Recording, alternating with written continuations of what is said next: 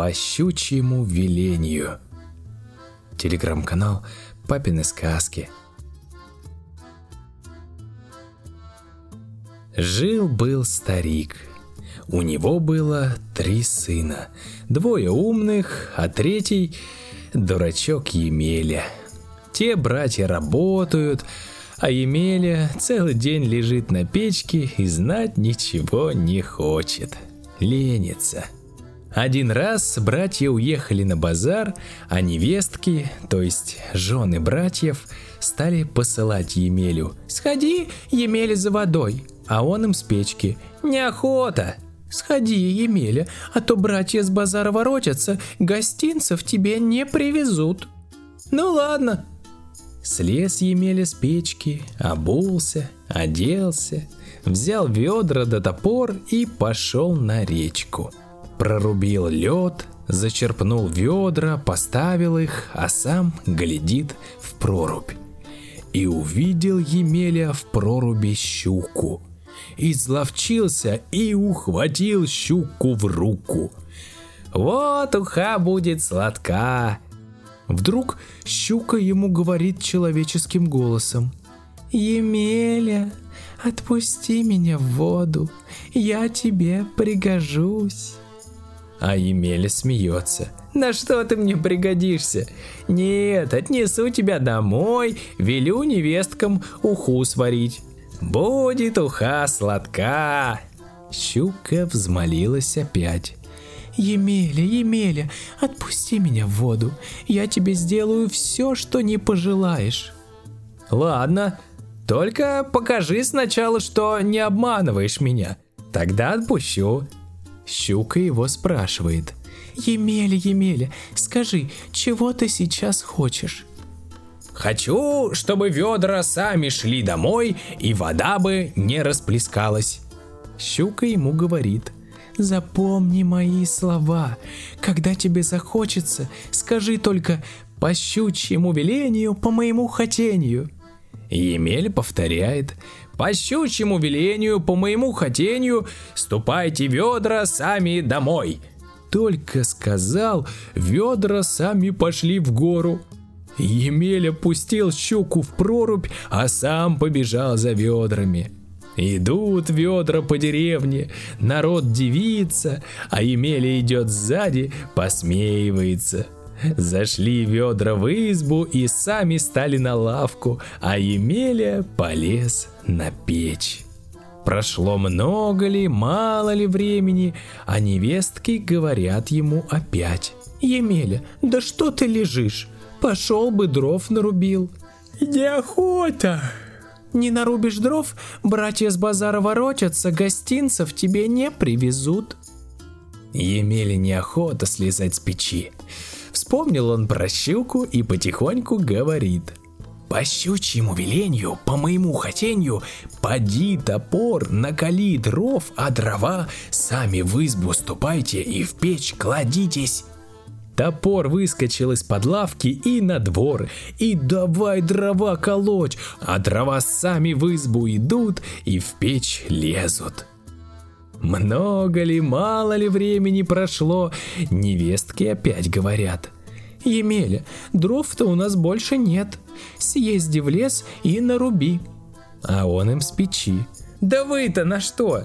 Как мы на что? Разве наше дело в лес за дровами ездить? Мне неохота. Ну, не будет тебе подарков. Делать нечего. Слез Емеля с печи, обулся, оделся, взял веревку и топор, вышел на двор и сел в сани. «Бабы, отворяйте ворота!» Невестки ему говорят. «Что ж ты, дурень, сел в сани, а лошадь не запряг?» «Не надо мне лошади!» Невестки отворили ворота, а Емеля говорит потихоньку по щучьему велению, по моему хотению, ступайте, сани, в лес. Сани сами и поехали в ворота, да так быстро, что на лошади не догнать. А в лес-то пришлось ехать через город, и тут он много народу помял, подавил. Народ кричит «Держи его! Лови его!» А он, знай, погоняет. Приехал в лес, по щучьему велению, по моему хотению, топор наруби дровишек по суше, а вы, дровишки, сами валитесь в сани, сами вяжитесь. Топор начал рубить, колоть сухие дрова, а дровишки сами в сани валятся и веревкой вяжутся. Потом Емеля велел топору вырубить себе дубинку, такую, чтобы на силу поднять. Сел на воз и говорит, по щучьему велению, по моему хотению, поезжайте, сани, домой. Сани помчались домой. Опять проезжает Емеля по тому городу, где Давича помял, подавил много народу, а там его уж дожидаются. Ухватили Емелю и тащат с возу, ругают, бьют. Видит он плохо дело и потихоньку говорит. По щучьему велению, по моему хотению, ну-ка, дубинка, обломай им бока. Дубинка выскочила и давай колотить. Народ кинулся прочь, а Емеля приехал домой и залез на печь. Долго ли, коротко ли, услышал царь об Емелиных проделках, посылает за ним офицера. Найти Емелю и привести во дворец. Приезжает офицер в ту деревню, входит в ту избу, где Емеля живет и спрашивает «Ты дурак, Емеля?» А он с печки «А тебе на что?» «Одевайся скорей, я повезу тебя к царю». «А мне неохота», Рассердился офицер и ударил его по щеке. А Емеля потихоньку говорит. «По щучьему велению, по моему хотению, дубинка, обломай ему бока!» Дубинка выскочила и давай колотить офицера, на силу ноги унес. Царь удивился, что его офицер не смог справиться с Емелей и посылает своего самого главного, самого хитрого вельможу. «Привези ко мне во дворец дурака Емелю, а то голову с плеч сниму», Накупил большой вельможа изюму, черносливу, пряников, гостинцев всяких, приехал в ту деревню, вошел в ту избу и стал спрашивать у невесток, что любит Емеля. Ох, хитрющий был вельможа. Наш Емеля любит, когда его ласково попросят, да красный кафтан посулят. Тогда он все сделает, что не попросишь. Вельможа дал Емеле изюму, черносливу, пряников и говорит «Емеля, Емеля, что ж ты лежишь на печи? Поедем со мной в город, к царю». «Да мне и тут тепло», — отвечает Емеля. «Емеля, Емеля, у царя тебя будут хорошо кормить, поить. Пожалуйста, поедем». «А мне неохота», Емеля, Емеля, царь тебе красный кафтан подарит, шапку и сапоги. Емеля подумал, подумал и говорит. Ну ладно, ты ступай вперед, а я за тобой вслед буду. Уехал вельможа, а Емеля полежал еще и говорит. По щучьему велению, по моему хотению, ну-ка, печь, поезжай к царю сама. Тут в избе углы затрещали, крыша зашаталась, стена вылетела и печь сама пошла по улице прямо к царю. Царь глядит в окно, девица. «Это что за чудо?» Большой вельможа ему отвечает. «А это Емеля на печи к тебе едет». Вышел царь на крыльцо и говорит – что-то имели на тебя много жалоб. Ты много народу подавил. А зачем они под лезли? А в это время в окно на него глядела царская дочь Марья Царевна. Увидал ее Емеля в окошке, ох, понравилась ему царевна, и говорит он потихоньку, по щучьему веленью, по моему хотенью, пускай царская дочь меня полюбит. И сказал еще, «Ступай, печь, домой!» Печь повернулась и пошла домой, зашла в избу и стала на прежнее место. Емеля опять лежит, полеживает.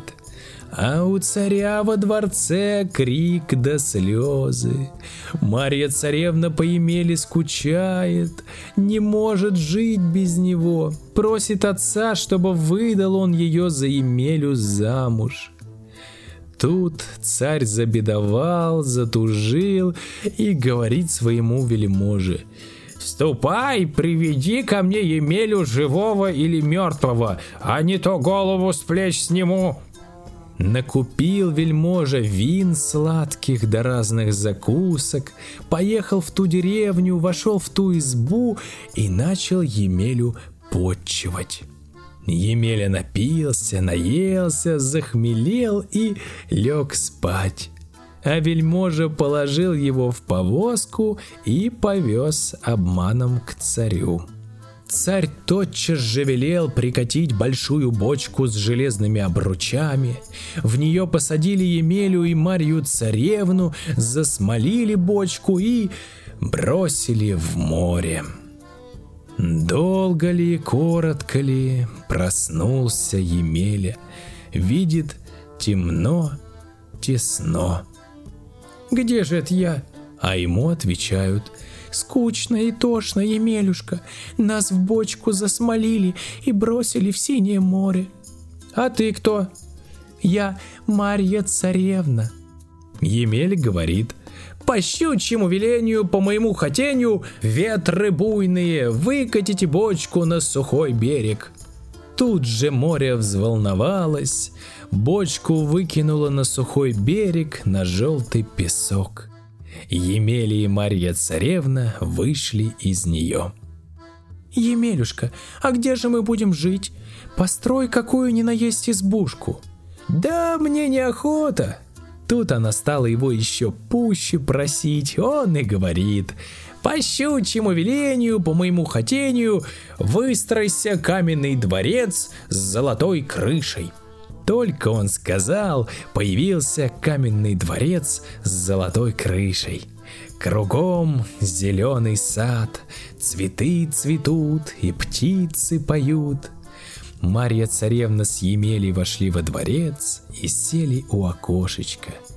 «Емелюшка, а нельзя ли тебе красавчиком стать?» Тут Емеля недолго думал. По щучьему велению, по моему хотению, стать мне добрым молодцем, писаным красавцем. И стал Емеля таким, что ни в сказке сказать, ни пером описать. А в ту пору царь ехал на охоту и видит, стоит дворец, где раньше ничего не было. «Это что за невежа без моего дозволения на моей земле дворец поставил?»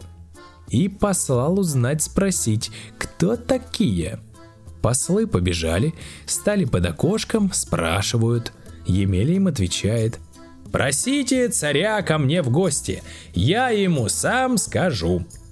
Царь приехал к нему в гости, Емель его встречает, ведет во дворец, сажает за стол, начинают они пировать, царь ест, пьет и не надевится. «Кто ж ты такой, добрый молодец?» А помнишь дурачка Емелю, как приезжал к тебе на печи, а ты велел его со своей дочерью в бочку засмолить да в море бросить? Я тот самый Емеля. Захочу, все твое царство пожгу и разорю, а захочу, в мире жить будем. Царь сильно испугался, стал прощения просить. «Женись на моей дочери, Емелюшка, бери мое царство, только не губи меня». Тут устроили они пир на весь мир. Емеля женился на Марье царевне и стал править царством. Тут и сказочки конец, а кто слушал, молодец. Телеграм-канал «Папины сказки»